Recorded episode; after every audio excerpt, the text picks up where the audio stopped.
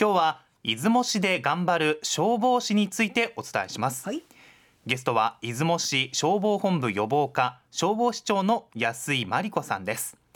詳しくお話をお聞きする前にまずはリスナーの方からいただいたはい。出雲市の推しメッセージご紹介していきましょう。そうなんです。香川県のブルーベリーさん香川からいただいております出雲大社に参拝した時は厳粛な気持ちになりました。というような出雲形で、ね。大社、推し本当に多かったですね、普段のメッセージを見ていても本当に多いですよね。そうそうそうそして出雲そば推しも同じように 多かったんですよね。そして米子市のひらりんさん、日の岬のダイナミックな地形が魅力ですというようなメッセージも届いておりましたね。日の岬も人気でしたね、うん。サザエのつぼ焼きが美味しかったですっていうねメッセージもありましえ、た。はい。境港番犬ガオガオさんは12年前の今頃立久江峡に行きましあ。た絶景でした。あ、綺麗ですね。うん、温泉宿も最高。素晴らしい思い出ですというようなメッセージも届いておりました。メッセージもたくさん届いておりました。はい。さあお待たせいたしました出雲市消防本部予防課消防士長の安井真理子さんにご登場いただきます。今年の3月までおよそ10年間、はい。消火活動や救急救助などの活動に関わる消防士として活動されまして現在は予防課で火災予防に関する業務を行っているそうです。今日はどうぞよろしくお願いします。安井さはい、よろしくん、お願いしよろしくお願いい。たします。まずお聞きしたいのは、なぜこう消防士というお仕事を選ばれたんでしょうか？はい、私はですね、えー私が高校生の時えにえ母がちょっと意識を失って、であ救急搬送されたんです。ですはい、でその時に父や兄弟は、まあ、心肺蘇生法や119番通報をしてくれたんですけど、もう私はずっともう泣いて泣いて泣いてるばクかりで。がありますもんね。はいでもうその時の自分が本当に何もできなくて悔しくてで救急車に乗って人を助けたいと思って消防士を目指すようになったんです。へえ。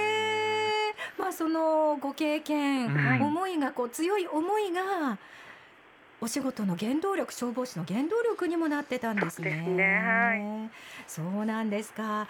実はあの今日の島根推しは出雲市で頑張る消防士をテーマにしてこれからあのお話を伺っているんですけれども。はい確か先月の秋の全国火災予防運動の重点目標となっていた、まあ、住宅防火対策ですよね、うんうん。気になるところなんですが、はい。具体的に進められている対策っていうのはどんなことがあるんでしょうか？はい、えー、と一つの柱としえて住宅用火災警報器の設置があります。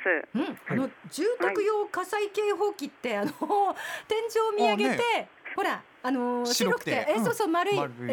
え円盤みたいな、あれ、はいあれですよね。あれですね、はい。はい、あれであの住宅用火災警報器とはええ。炎の熱や煙を感知して、はい、警報音で異常を知らせる機器で、え全世帯への設置が義務付けられてるんですえ、よ。ですよね。はい、でよく省略して重景気と呼んでいるんですけど、重景気は普段まあ一切音を出さずにええ自身の存在を消して24時間365日絶え間なくご家庭の安心を見守っている存在なんです。心強い、本当ですよね。はい、確かあの出雲消防署には重慶キマンというキャラクターもありそうですね。はい、ますよね。はい、あるんです。はいね、まあそうしたあの重慶機っていうのはあのー私たちの住まいうん生活を守ってくれているんですね。はい、そうですね。で、ここですいません。はい突然なんですけど、ええ重景気のクイズです。ね、住宅で重景気の設置が義務付けられているのはどこか知っていらっしゃいますか？火災警報器ですよね、はい住宅用の。そうですね。で、どことどこでしょどことどこ、う。はい。えあの私ねいつも寝る前に見るから一つわかるんですよ、はい寝室っていうのは多分寝室は合ってると思うんです、うんうんはい。もう一意識しないですね、えリビリビングじゃないですかね？リビングもそうなんですけど、はい。正解は正解は？はい、すべての寝室とええ。寝室が2階以上にある場合は階段の上部になります。はい、階段。これね、はい。意識してない。なんでですか？えーとですね、就寝中、いち早く火災の発生を知って、早く避難するためなんです。なるほど。はいで設置場所は各市町村の条例で定められていて、はい出雲市ではこの2箇所が条例上設置の必要な場所です。ほうほう出雲市ではということは住んでいる市町村にお住まいの市町村によって違うということはいですか？そうなんですよ。なんで他にも今やキッチンなど義務はありませんけどあ設置をお勧めしています。なるほど。うん先ほどのお話でまあいち早い避難につなげるということも大事ですよね。はい、そうです、ね。そういう意味ではもう一度確認してみるのがいいかもしれないですよはい、そうですね。はい。さあこのあの年中毎日こう24時間はい絶え間なく守ってくれている住宅用火災警報器なんですが、はいこの重慶器は一度設置したらこうずっと使えるんでしょうか？点検が必要なんでしょうか？これがですね、まあ、ええ電子機器ですので、経年劣化や電池切れが発生することがありますのでね。あおよそ10年で10年。取り替えを、はい、お勧めしております。はい。で、点検も定期的に行っていただきたいですね。はい。で、あと半年に一度ぐらいはご家庭の重慶器の点検ボタンというのがあるので、それを押してもらったり、あー点検紐があるのもあるので、そういった点検紐ね。はい、引っ張って正常に音が鳴るかを確認してください。あ引っ張っていいんだなんかはいあちょっとこ怖いというか触っちゃダメみたいな気持ちでいるんですけど、ねうんやっぱり積極的にその点検確認っていう気持ちも大事ですね。はい、そうですね。はい。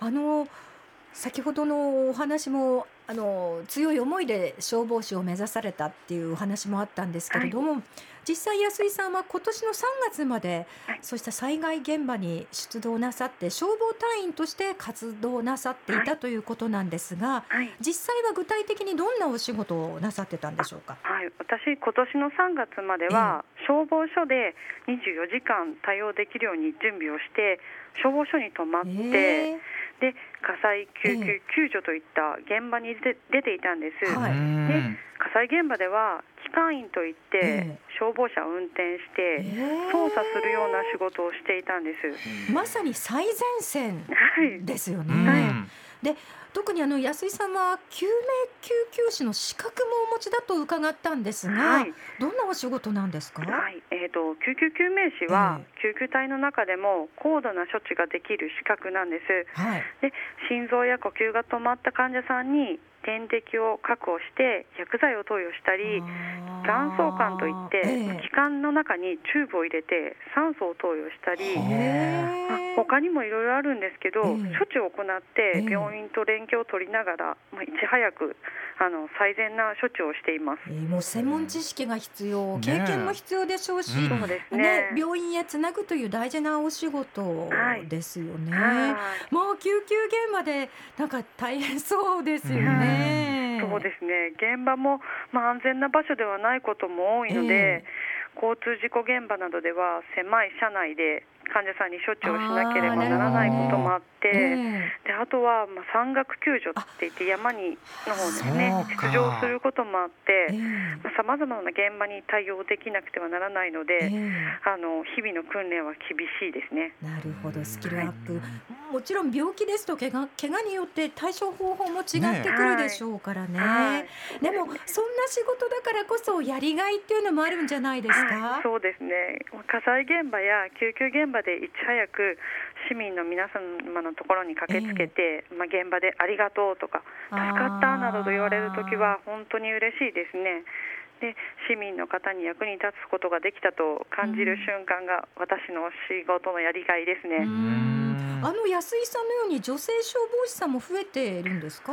えっと、全国的にはええ女性消防士が増えつつあると聞いているんですけど、ええまあ、救急現場に行くと女性でよかったとあ安心されることもあって、ね、はい。ええええで女性あの消防に女性がいるメリットはさまざ、まな現場でたくさんあると思ってます。そうですね。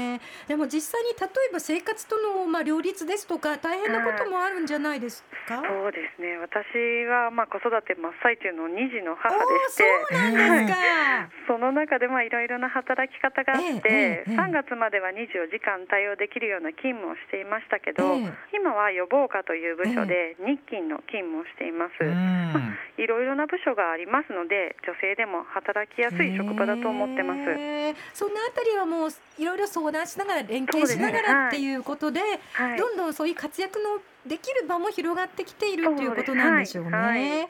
なんかお声もとっても明るいんで、なんかこういう先輩のもとで、いなんかお仕事をしたくなりますよ ありねが。とうございます。で安井さんこれからの空気が乾燥したりですとかね、これからの時期なんか火災がの心配というかより注意が必要な時期になりますよね。そうですね寒い季節になって皆さん暖房機器をお使いになられることが増えると思います、なんであの夜間電気ストーブやファンヒーターなどを使用したまま就寝して布団などの寝具が接触して火災になるケースがあるので、ええまあ、必ずスイッチを切ってお休みいただきたいですね。うんやっぱりそのあたりだ基本的なことですが大事ですよね。はい、そうですね。はいでは安井さん最後にリスナーの皆さんへのメッセージお願いします。はい、すいません。島根推しということなので、はい最後に私の一押しをちょっと紹介したいと思います。ねはいはい、これは冒頭でお話ししはいた住宅用火災警報器です。はいはい、重慶機は常にご家庭の安心安全を見守っていてくれて、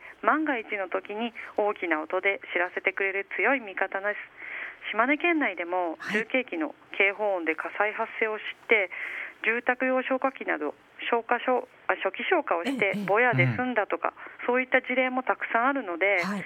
皆さん住宅用火災警報器の設置をお願いします。はいあと寒くなってきましたので、はいうん、暖房機器を使う頻度が増えると思いますが、はい十分に気をつけて火災を起こさないようにしていただきたいと思います。そうですねもうね重景気マンとしてはい、いただきましょうか。はい、ありがとうございました。いや今日のありがとうございますゲストは出雲市消防本部予防課で消防士長の安井真理子さんでした。ありがとうございました。失礼いたします。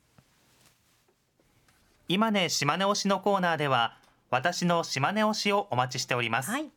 島根県内でのお気に入りの場所おすすめの食べ物ぜひ知ってほしい地元の伝統行事や祭りなど何でも OK ですあなたの推しを教えてください、はい。安来市から魚屋さんです、島根花の里、はい。毎年1回は必ず出かけ必ますずと。お花が癒しですといやーもう本当にシーズンによってね楽しめますし、うん整備されてますからやっぱり楽しいですよね。見られる花の種類っていうのも楽しめますいい足です。ね本当に。うん増田市のロン岡さんです。江津川のあゆ高津川のあ高津川のはいあゆ推しということでいら、ああいいました。名ですもんね。たまらんですね。美味しいですよね。ね、美味しいですよ。お腹がグーグーなりますよ。松江市のフライングタイガーさんです。ツーリングの途中で寄った三郷町の道の駅で初めて買ったウルカアユの塩辛。珍味でございます。ねその時は食べられませんでしたが、翌年再チャレンジハマりましたと。きっとリピートリピートなんですよね。ね、きっとあのツーリングでその都度寄ってウルカ、そうですねウルカって言って本当ですね立。ち寄られてるんでしょうね。こういうふうにツーリングだと県内各地のねね例えば道の駅巡りですとか、うん特産品との出会いも楽しみですよね。ねさあ今月のプレゼントのご紹介です。奥出雲和牛カレーそして煮たまいラーメンセうんいや美味しいじゃないですかこれ。ね2名様へのプレゼントとなっております。応募方法など詳しくは BSS アプリそして BSS のホームページなどご覧いただいてどうぞ私の島根推しを投稿してください、はい。次回は12月23日金曜日新事故自然館ゴビウスの企画展。これ見て聞いて飼育係一押しの生き物についてご紹介します。次回もお楽しみに